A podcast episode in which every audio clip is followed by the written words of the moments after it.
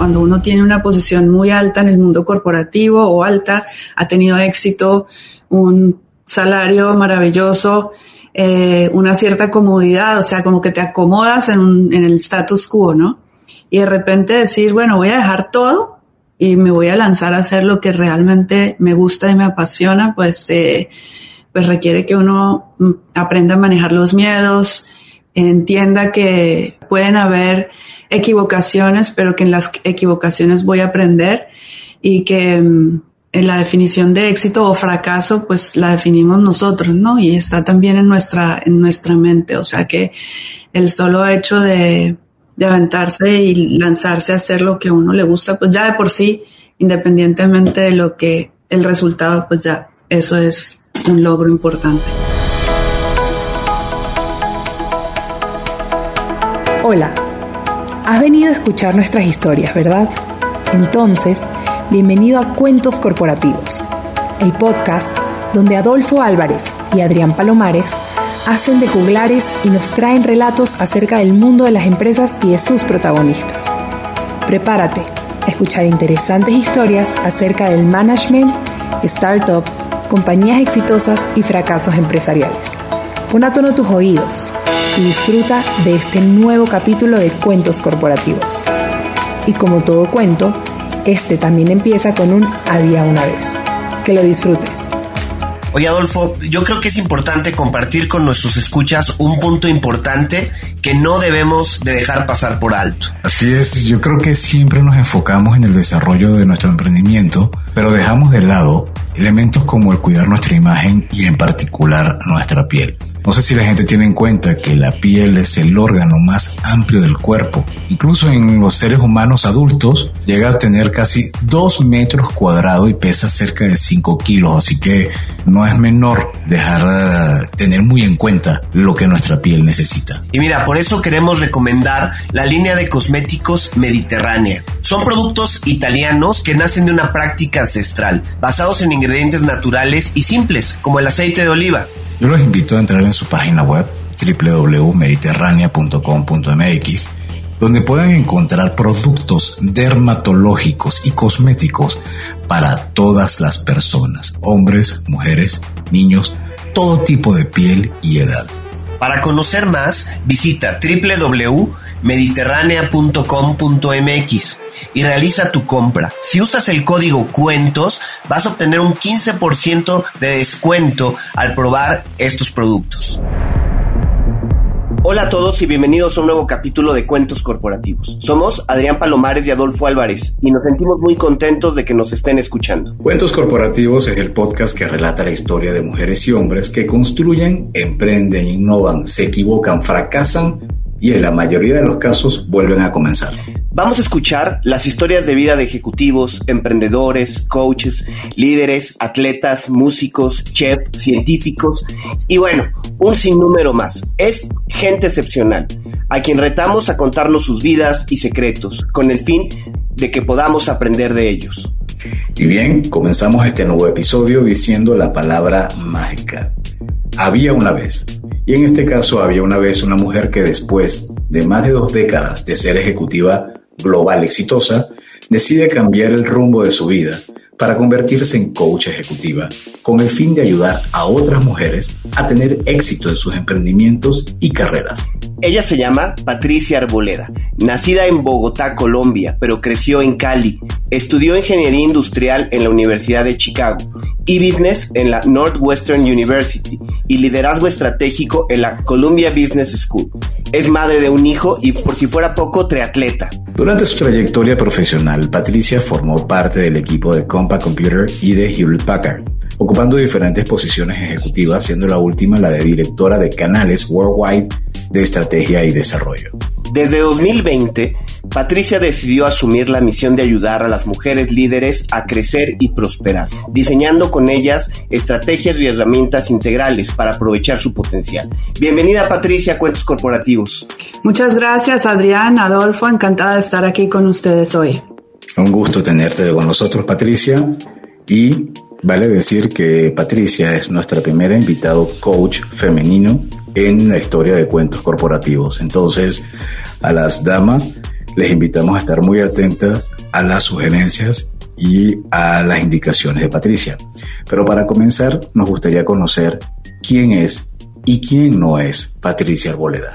Bueno, Adolfo, eh, Patricia eh, se puede definir como, primero, creo que lo más importante es mis raíces. Eh, soy latina, como ustedes bien dijeron, colombiana, nacida en Bogotá, crecí en Cali. soy madre de un hombre que hoy en día tiene 27 años, Nicolás. maravilloso chico, maravilloso hombre, un un buen ser humano, digo yo. Eh, soy una mujer echada para adelante, como dicen en mi tierra, eh, que busca siempre ver oportunidades, aún en los momentos difíciles, lo cual me ha hecho eh, pues ser una persona resiliente.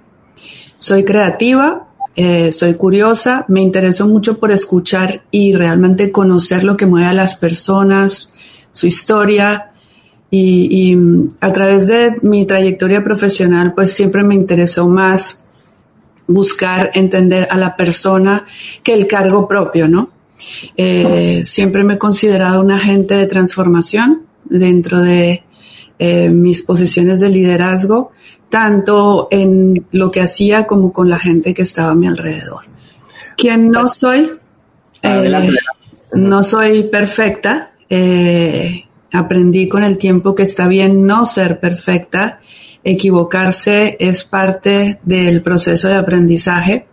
Eh, tampoco soy una superwoman, aunque debo decir que durante una época de mi vida eh, pues pensé que debía hacerlo y hacía todo por ser la super, super mujer, eh, pero también me di cuenta que, que no es necesario eh, ser la super mujer y ser perfecta para poder ser valorada y apreciada, ¿no? Pati, ¿qué nos puedes platicar de tu vida personal? Ya nos comentabas que te gusta bailar salsa, pero adicional a eso, ¿te gusta leer, ver series de televisión? No sé, ¿qué nos puedes platicar al respecto?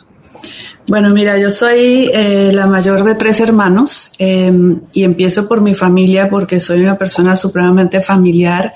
Adoro a mis hermanos, eh, tengo, eh, gracias a Dios, mis padres eh, todavía están con nosotros, súper saludables y también muy unida a ellos. los admiro, los amo y los respeto muchísimo.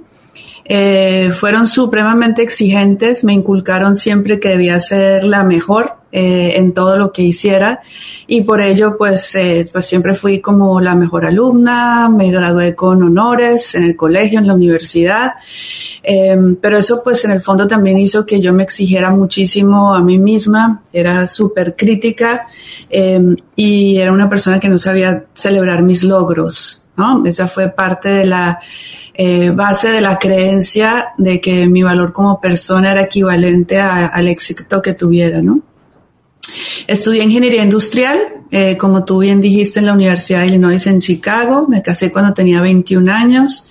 Em, cuando me gradué, empecé a trabajar en una multinacional de, telecomunicaciones, Ameritech, en Chicago.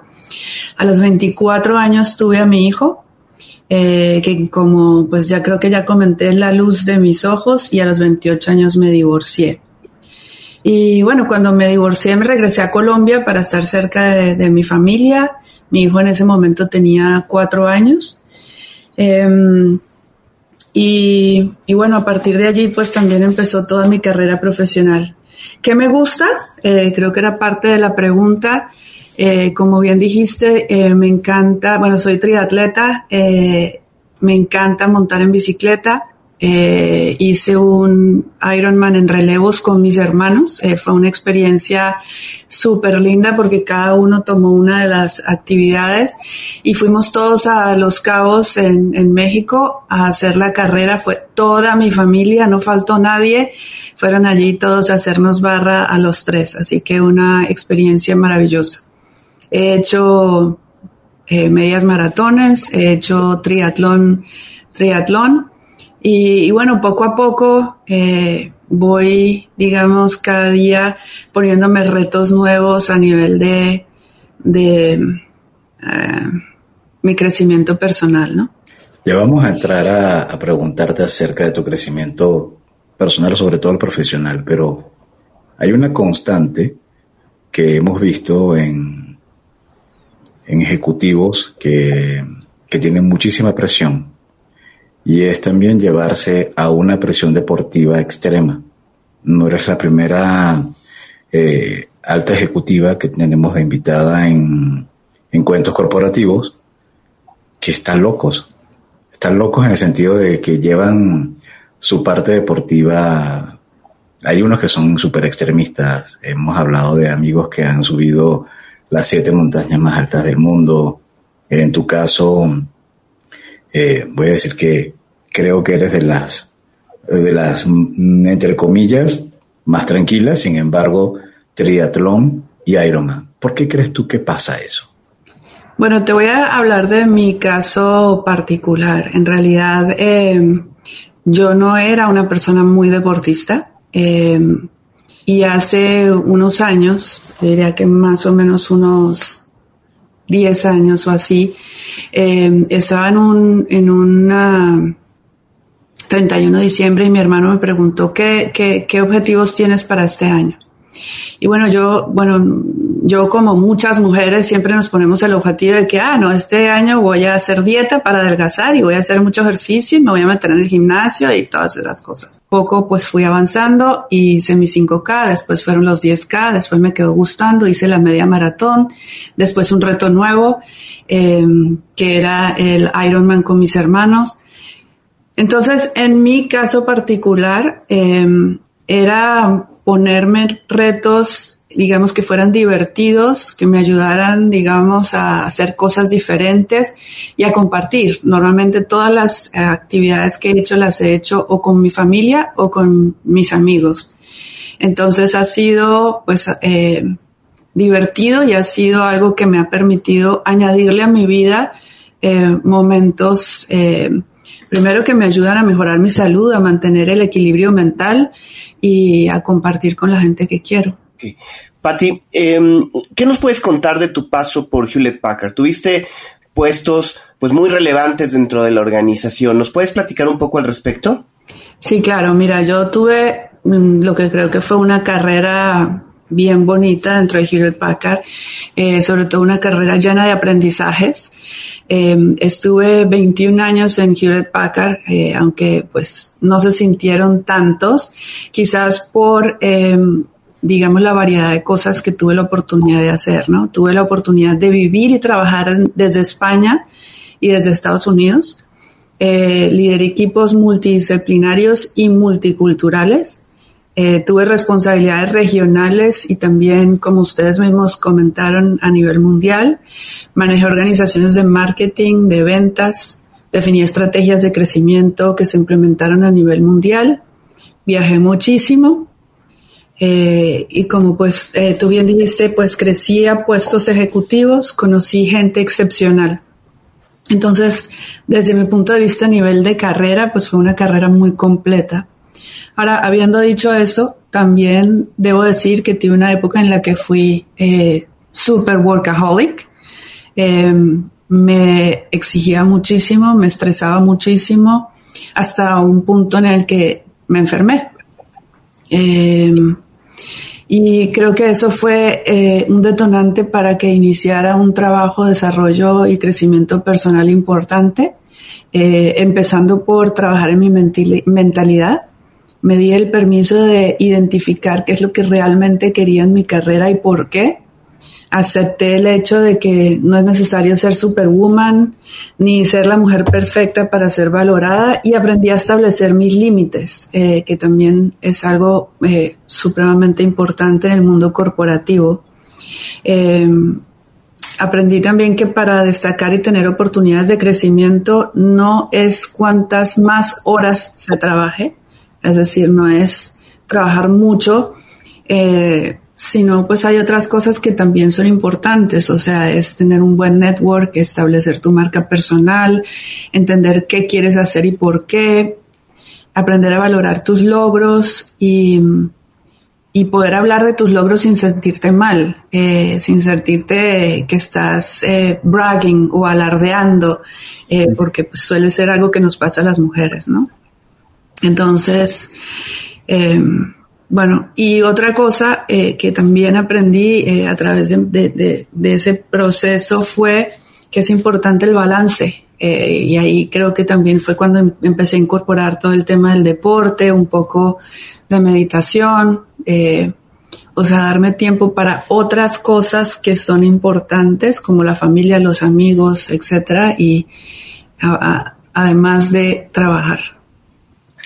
Oye, Pati, eh, a ver, tuviste en Hewlett Packard una carrera muy exitosa. Ya nos decías posiciones a nivel regional, mundial, trabajando en diferentes países.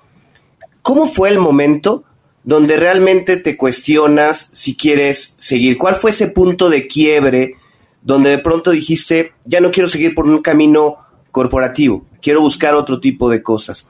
Sabemos que la vida corporativa puede ser muy exigente, pero también es muy adictiva, ¿no? Eh, tienes un estilo de vida hecho, romper con eso significa dar un paso, pues, a un punto donde no sabes qué va a pasar. ¿Nos puedes platicar de ese momento donde dijiste, ya no quiero seguir con la vida corporativa? ¿Cómo fue ese punto de quiebre?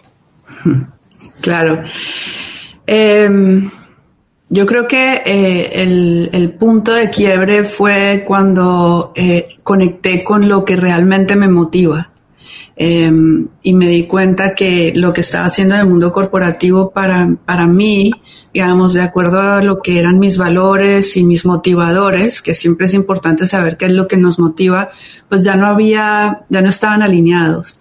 Eh, realmente ya lo que estaba haciendo, mí, yo soy una persona que me motiva, digamos, tener la capacidad de hacer la diferencia, una diferencia. Siempre me he definido como un agente transformador, eh, un agente de cambio.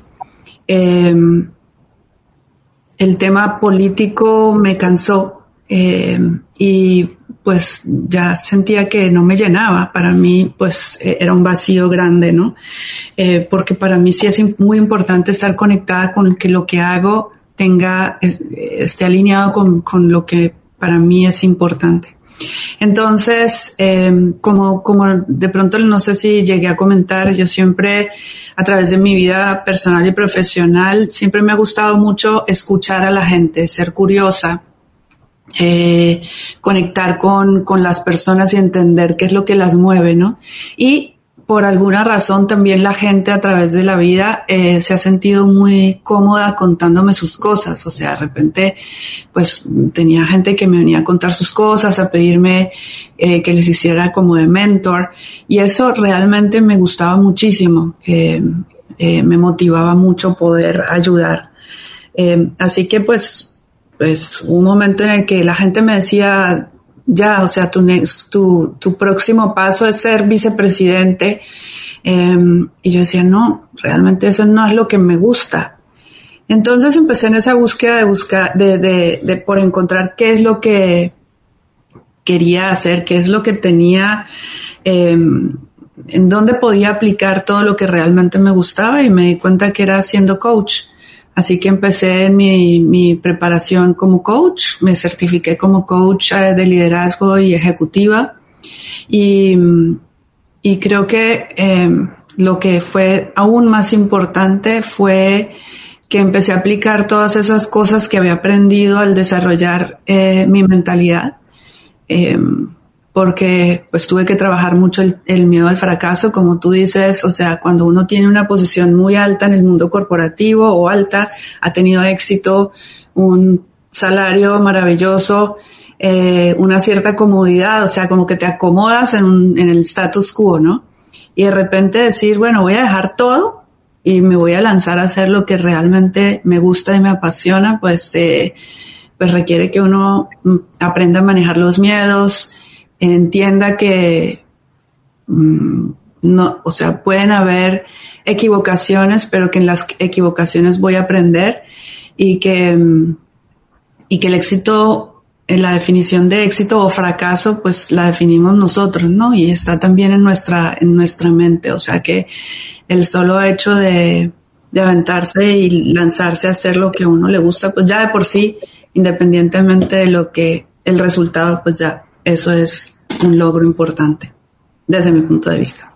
De hecho, voy a contar que meses atrás, Patricia y yo hemos estado dialogando y, y conociendo, sobre todo yo tratando de entender ese proceso de cambio que, tuvo Patricia, porque estamos ahí. De hecho, eh, comentábamos que veíamos situaciones, o yo veía situaciones similares, y me interesó mucho conocer de Patricia qué significaba ser coach, cómo tomó esa decisión y sobre todo qué significa y qué es exactamente un coach o una coach ejecutiva.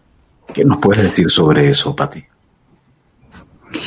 Bueno, mira, la definición de, o, según la, el ICF, o sea, el proceso de ser coach es eh, saber hacer las preguntas. El coach es una persona que está entrenada para eh, hacerte las preguntas que te van a ayudar a encontrar tus propias respuestas. Digamos que el coach no es mentor ni consultor, o sea, el coach normalmente no te va a decir, mira, tú tienes que hacer esto o aquello eh, por el contrario, es un, una persona que te que se convierte como en tu sounding board, ¿no?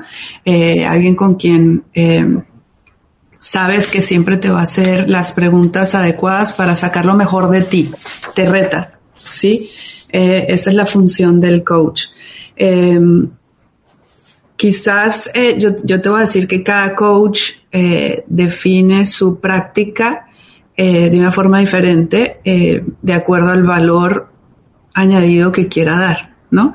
En mi propio caso, em, pues mi objetivo es, hacer un acompañamiento integral en donde, eh, pues sí, te haga las preguntas, pero también podamos, por ejemplo, trabajar en el desarrollo de habilidades de liderazgo o habilidades que, como estaba diciendo antes, son importantísimas para que cualquiera avance en una carrera como poder balancear tu vida personal y tu vida profesional, poder desarrollar tu network, eh, poder levantar la mano y decir, mira, eh, estos son mis logros, o sea, ese tipo de cosas, además de las habilidades de liderazgo eh, que, pues, que un coach ejecutivo de liderazgo te van a ayudar a desarrollar, ¿no?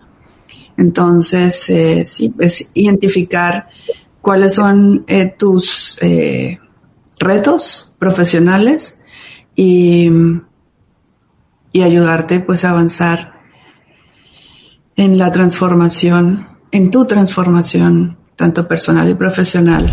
Oye Adrián, en estas conversaciones con diferentes emprendedores, uno se da cuenta del nivel de energía y concentración que le dedican a su proyecto, ¿cierto? Sí, la verdad es que a veces es impresionante, ¿no? Sabemos que los proyectos los llevan a situaciones de mucho estrés o dificultades para dormir. Pero bueno, ahora yo, yo sé que cada vez son más personas los que recurren a vitaminas y suplementos alimenticios para conseguir sus metas. De hecho, leía que en Estados Unidos 3 de cada 4 adultos toman suplementos alimenticios de forma habitual. Yo creo que en esto vale la pena que todos nuestros oyentes conozcan la propuesta de Mi Salud con Z. Es una startup mexicana que está revolucionando la forma de consumir vitaminas con un enfoque basado en la personalización. Entras a la web, haces un test, te van preguntando por tu edad, preocupaciones, hábitos, alimentación y con base a tus respuestas, ellos te recomiendan la combinación de vitaminas que más te puede ayudar. Si quieren conocer más y probarlo, los invitamos a visitar www.misaludconz.com, realizar el test y adquirir sus productos usando el código cuentos con el que van a obtener un 20% en su primera compra. Ahorren en sus suplementos y permitan que su cuerpo se sienta mucho mejor. Les invitamos a que entren a www.misalud.com y usen el código cuentos para un 20% de descuento y así tengan una mejor calidad de vida. Basado en, en esta experiencia, Patti, ¿cuáles son los principales retos que tiene la mujer para eh, pues emprender o para avanzar en lo que es la, escalera corporativa? ¿Cuáles son esos principales retos? Bueno, em, podríamos empezar por los retos, digamos, derivados del género, eh, ¿no? En liderazgo, digamos, hay dos, em, grupos de, no, no sé cómo, de, de, no de habilidades, sino de atributos que definen a un líder, ¿no?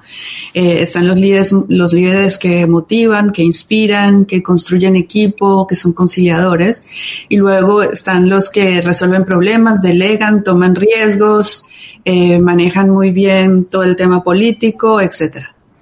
Entonces, por esa, digamos, eh, el tema de género, siempre se espera que las mujeres estén en el primero eh, y que los hombres sean pues los que asumen riesgos y etcétera. Y eso ha venido así desde que somos chicos, o sea, el varón siempre estaba y la mamá le estaba diciendo, ve, asume riesgos, súbete en el columpio y vuela alto. Y la mujer era, quédate aquí tranquila, vamos a servir esto, vamos a hacer lo que él, vamos a atender a esto.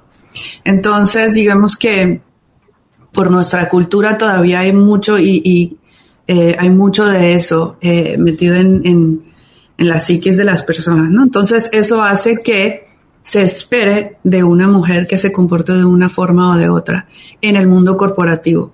Y eso es, por ejemplo, un reto importante y, una de las cosas que nosotras como mujeres tenemos que aprender a hacer es eh, entender y sentirnos cómoda en cualquiera de las dos, eh, digamos, desarrollando o, o, aplicando cualquiera de los dos atributos. No sentirnos mal por ser asertivas, que eso no quiere decir que somos mandonas. O sea, así nos digan, ah, no, porque es asertiva es que es muy bossy, pues no sentirnos cómodas sabiendo que, que bueno, pues que, la asertividad es parte de las características de un líder y que hay que saber utilizarla, ¿no? Entonces, saber utilizar los diferentes atributos. Luego está todo el tema de, mentalidad, eh, que nosotras mismas, digamos, también por, por cultura, por, por, educación, hemos ido desarrollando una serie de creencias que en, en momentos se convierten más en obstáculos, ¿no? Eh, yo creo que todos hemos oído hablar del síndrome del impostor, eh, que muchas mujeres sentimos independientemente de que seamos súper exitosas. Eh, hay momentos en los que como que sentimos que ese logro, pues, mmm, no sé si es que no nos lo merecemos o que es como muy poca cosa, porque nos exigimos tanto que cualquier logro o lo consideramos poco. Eh, entonces, eh, no, no sabemos celebrar nuestros, nuestros logros, no sabremos hablar de, de ellos. Eh, hay estadísticas que muestran, por ejemplo, que cuando hay una nueva posición, una posición abierta, el hombre va y aplica, así sepa el 50% de las cosas que están pidiendo, mientras que la mujer, por su necesidad de eh, sentirse que, que, pues que, que es perfecta y que es, entonces no aplica si no sabe todo lo que están pidiendo. Entonces, por ejemplo, esos son retos a los que nosotras como mujeres nos enfrentamos porque entonces dejamos de tener oportunidades o nos perdemos de oportunidades que quizás eh, pues son las que nos van a ayudar a avanzar, ¿no? O ir a pedir el salario o el incremento salarial, pues muchas veces la mujer igualmente por, por todo ese, ese proceso de, de cultural y pues no va y pide el salario porque dice, no, pues yo no sé si realmente todo lo que yo he hecho es, es como tan bueno o cómo voy a ir a pedir. Entonces, eh, trabajar todo eso es supremamente importante, ¿no? Eh, entonces, desarrollar esos hábitos eh, y desarrollar la mentalidad y la claridad son, son áreas eh, que ayudan mucho en el crecimiento y avance de la mujer, digamos, a nivel ejecutivo. Además, por supuesto, de apoyarlas en todo el tema de desarrollo de habilidades de liderazgo, o sea, cómo manejar equipos de alto rendimiento, cómo manejar conflicto, cómo asegurarse que tu team está comprometido, eh, bueno, cómo desarrollar tu network y tener eh, tu, tu, power base. Desarrollar tu marca personal, o sea, todo ese tipo de cosas que, que, digamos, si no están bien manejadas, se pueden convertir en retos o dificultades para avanzar. Pati, tú decidiste enfocarte en la mujer porque sientes que hay mayor vulnerabilidad o porque sientes que hay experiencias personales de tu pasado profesional que pudiste haber hecho distinto y que por eso quieres ahora proyectarlo y ayudar a las mujeres a hacer ese cambio. Sí, eh, es, exactamente por eso. Eh, digamos que yo en mi carrera profesional eh, tuve momentos muy difíciles y no tuve a nadie, digamos, que estuviera ahí para darme las herramientas en el momento en que las necesitaba. O sea, fue después de haber pasado ya muchos años en cuando aprendí a descubrir esas, esas herramientas. Entonces, pues lo que yo decidí, o sea, fue, o sea, yo quiero ayudar a otras mujeres que como yo son em, emprendedoras, eh, tienen esa, esa mm, alta capacidad de, o soy, son eh, emprendedoras, trabajadoras, quieren crecer, quieren avanzar, pero algunas veces se sienten como que, bueno, pero ¿por dónde, cuál es el camino, por dónde voy, qué es lo que tengo que hacer.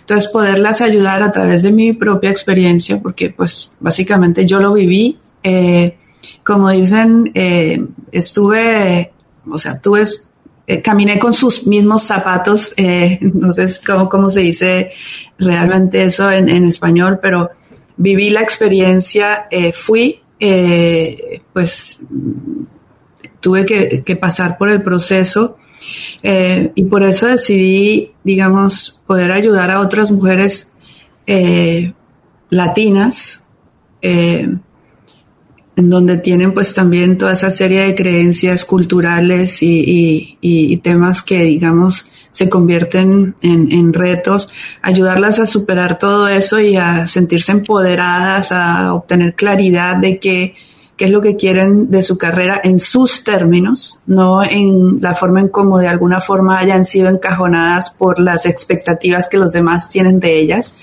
sino realmente, o sea, qué es lo que yo quiero hacer. Em, y poderlas ayudar a avanzar en, ese proceso, ¿no? Si quieres ser vicepresidente, ok, ¿por qué? Si quieres salirte y emprender y construir, pues eh, nunca es tarde. O sea, a mí alguien una vez me dijo, Em, cuando estaba empezando todo este proceso, hablé con una agencia de marketing les me dijeron, ¿quién es su target, target objetivo en todos los temas de marketing? Les dije, bueno, mujeres entre los 35 y los 60 años, digo yo, ¿no? Y cuando se volvieron a, comunicar conmigo, ellos habían bajado el rango em, a 45. Les dije, bueno, ¿por qué 45? No, porque ya después de los 50, pues pues como que ya es tarde, ¿no? Y yo les dije, bueno, creo que ahí tienes un concepto de pronto equivocado. Yo tengo 51 años y me estoy reinventando en este momento y está bien. O sea, nunca es tarde, para uno reinventarse. Em, entonces, eh, realmente es, eh, el momento es ser un momento personal, es el momento de cada uno y cada uno encuentra su momento. Entonces, eh, pues, digamos, poder apoyar en, ese proceso para mí es supremamente importante. Pati, en este mismo sentido, ¿qué recomendarías a una mujer que está justo en el momento de una reinvención, en el proceso de cambiar de rumbo, ¿sí? O decidir qué hacer, ya sea en, en un sentido de emprender, en un sentido de carrera corporativa, incluso en un sentido de convertirse en coach. ¿Qué le recomendarías a una persona que está reinventándose en estos momentos? Em, lo primero, le, yo pienso que es un tema de no se quede cómoda en, en su status quo, o sea, tenga, eh, no tenga miedo, digamos, miedo al, al, al, fracaso, porque muchas veces están todos los what if o qué pasa si, qué pasa si, y pues mm, uno en el camino va resolviendo. Em, entonces es tener la claridad de que lo que hay que hacer es dar el primer paso y en el, y en el camino uno va encontrando las respuestas, ¿no? Em, entonces eso, es, es, dar el paso. Em, es trabajar en su mentalidad y en su claridad. Eh, creo que es Por eso, por ejemplo, cuando yo estoy haciendo coaching, lo primero en lo que trabajamos es en todo el tema de mentalidad y claridad. Antes de desarrollar habilidades de liderazgo o de cualquier cosa, es la mentalidad, porque eso es lo que realmente nos ayuda a, digamos, a avanzar. Em, disfruta lo que haces, ten, eh, sé intencional sobre lo que, acerca de lo que vayas a hacer. O sea, entiende qué es lo que quieres hacer y por qué. Em, mm, muchas veces también me encuentro con mujeres que me dicen, ah, yo quiero ser directora. Ok, pero ¿por qué quieres ser directora? Em, es importante tenerlo claro. ¿Qué es lo que ser directora representa para ti? ¿Cómo está eso alineado con lo que es importante para ti en tu vida? Em, porque cuando eso no pasa empezamos a tener vacíos, cuando no, hay, no estamos alineados empezamos a tener vacíos, entonces sí es súper importante eso. Eh, yo diría que es como cuando uno se va a casar y dice, ah, pues ¿por qué te vas a casar? No, pues porque ya llevamos 10 años de novios, entonces nos vamos a casar. Pues no, o sea, uno se casa por, no porque sea el next step, o sea, no es montarse en el tren y dejar que el tren arranque, sino es uno tiene que tener control sobre lo que uno quiere hacer. Entonces, eh, pues yo pienso que esas son cosas que realmente eh, todos debemos tener en cuenta y lo que me parecería importante que, otras mujeres eh, consideraran también. Y entonces en ese proceso de reinvención diseñaste la marca Patricia Arboleda Coaching. Esa es tu nueva marca personal. ¿Qué estás haciendo para construirla? ¿Qué, ¿Qué implica la marca Patricia Arboleda? Yo creo que eh, al construir mi marca lo más importante es eh, ser transparente y auténtica. Eh, realmente permitir que la gente me conozca, que conozca mis vulnerabilidades, que conozca, que, que conecte. yo pienso que es súper importante poder generar una, una, conexión con la gente. Y es así como la gente, pues, te haces conocer, ¿no? es mostrarme cercana eh, y ser cercana, eh, en donde se permita tener una conversación, por ejemplo, por eso, digamos, una de las cosas que yo motivo o incentivo es que la gente, eh, que, hablemos, que tengamos una conversación y a partir de ahí, pues, que podamos definir cómo, puedo ayudarles, ¿no? una de las cosas que yo considero que me hacen diferente es eh, a otros coaches, por decirlo así, eh, que es parte de mi marca, es em, que, digamos, yo he vivido en carne propia, como decíamos antes, digamos, eh, la experiencia de em, subir y crecer en el mundo corporativo y también de reinventarme. soy mujer, soy latina, eh, y eso es importante, ha sido importante en el proceso de decisión de muchas mujeres con las que he trabajado, que han dicho, yo creo que tú realmente entiendes eh, mi, mi, proceso. Y eso para mí es importante, eh, porque hay coaches que son, que han sido coaches durante 20 años, pero nunca han tenido experiencia, o sea, son básicamente, se han formado a partir de los libros entonces es diferente, no digo que sean mejores o peores, pero es diferente. Eh, y bueno, quizás eso es, parte de mi marca, ¿no? En este mismo sentido, parecería que las redes sociales pues han puesto de moda el querer desarrollar una marca personal. Todo mundo queremos pues darle nuestro sello a algo y que nuestra marca se convierta en algo emblemático. ¿Cómo vas trabajando en ese sentido? Ya nos decías la parte de, eh, de este, hacerlo transparente, hacerlo cercano, pero ¿cómo buscas hacer la diferencia en relación a otras personas que están haciendo lo mismo en, en este tema? Bueno, te voy a decir que todo el desarrollo del tema de social media para mí ha sido un, parte de mi aprendizaje, ¿no? Eh, eh, cuando estaba en el mundo corporativo, eh, siempre que estaba en social media yo representaba a mi empresa, no a mí. Entonces, hacer esa transición de pasar a hablar de todo lo que mi empresa hace a pasar a hablar de mí y de lo que yo estoy aportando, pues, eh, digamos, ha sido, ha sido un proceso de aprendizaje, lo primero.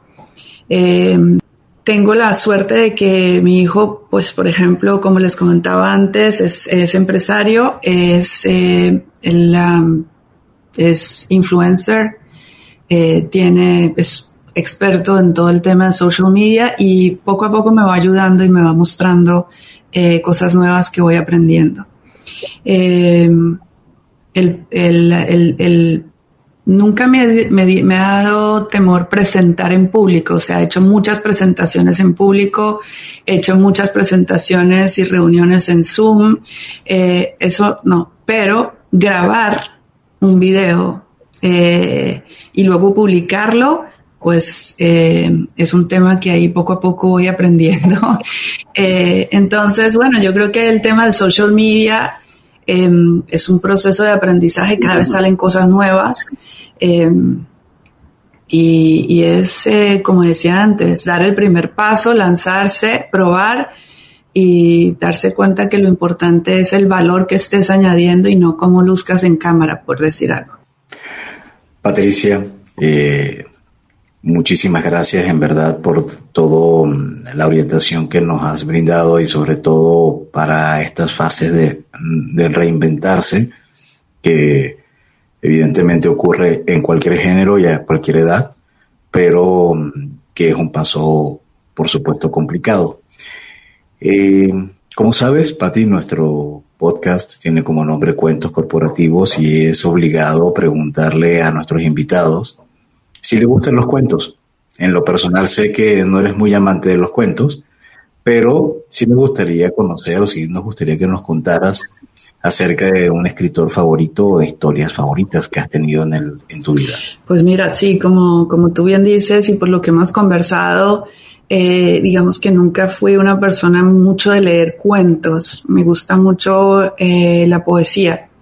Eh, y quizás porque mi papá cuando estábamos chiquitos no es que nos leyera cuentos, sino que nos leía poesía. Entonces me gusta mucho Mario Benedetti, por, por, darte un ejemplo, me encanta eh, Mario Benedetti. Em, a nivel de libros que haya leído últimamente o que haya leído y me hayan gustado mucho, están Los Cuatro Acuerdos em, de Don Miguel Ruiz, es un tolteca, mexicano, tolteca. Eh, y Los Cuatro Acuerdos es un libro eh, que, para mí ha sido muy importante porque me ha alineado mucho con, el mensaje. Eh, de hecho, en mis equipos de trabajo, cuando estaba en Hewlett Packard,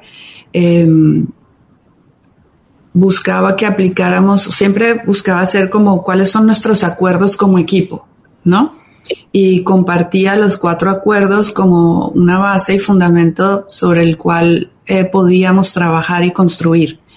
Em, entonces, para mí, pues, pues el tema de los cuatro acuerdos es súper, súper importante. O sea, eh, el ser íntegro con tu palabra, el que no te tomes las cosas a nivel personal, el que no asumas y, y, siempre dar lo mejor de uno mismo. Digamos, esos son los cuatro acuerdos que para mí, pues, han sido como bien importantes aplicarlos en, en mi vida y con, con, las personas con las que me relaciono tanto a nivel personal como profesional.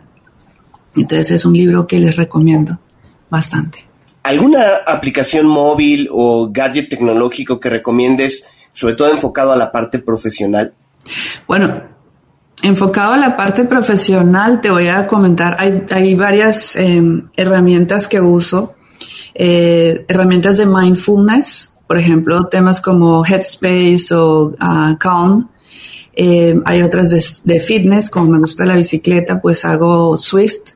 Entonces son, es decir, eh, podrían ser o no ser herramientas de desarrollo, o sea, en lo que me preguntaste a nivel profesional, pero ¿por qué son importantes para mí?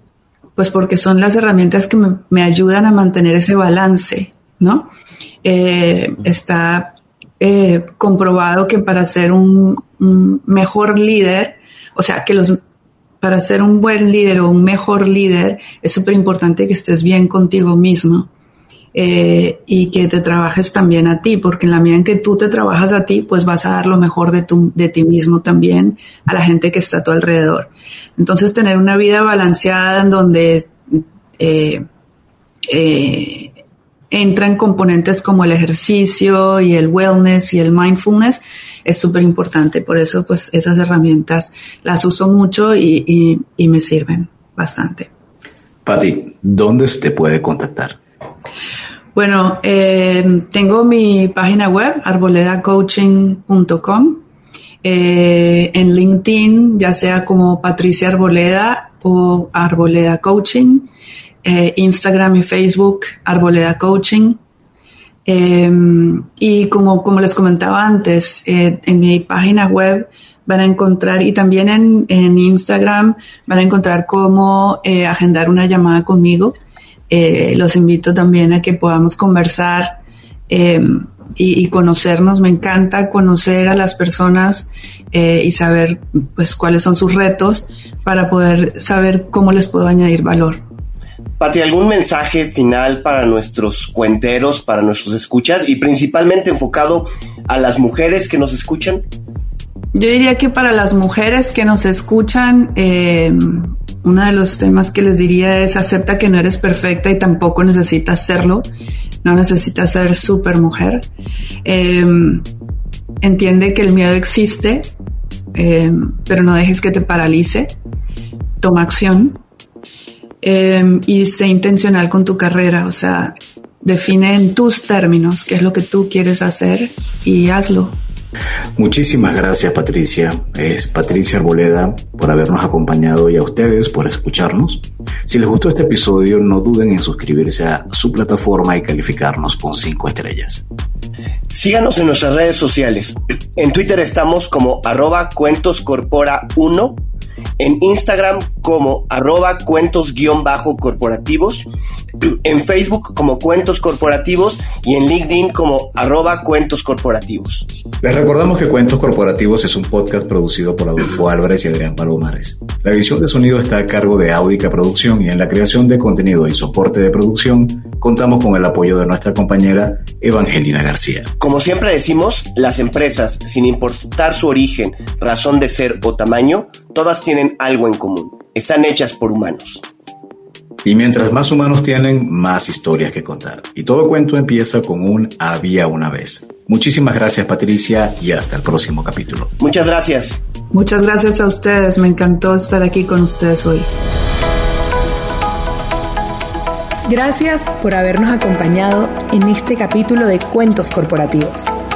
Ojalá que esta historia haya sido de tu agrado y sobre todo que te lleves ideas y experiencias que puedas aplicar en tu propio universo empresarial. Esperamos que nos escuches nuevamente y recuerda, todos los cuentos comienzan con un había una vez. Hasta la próxima.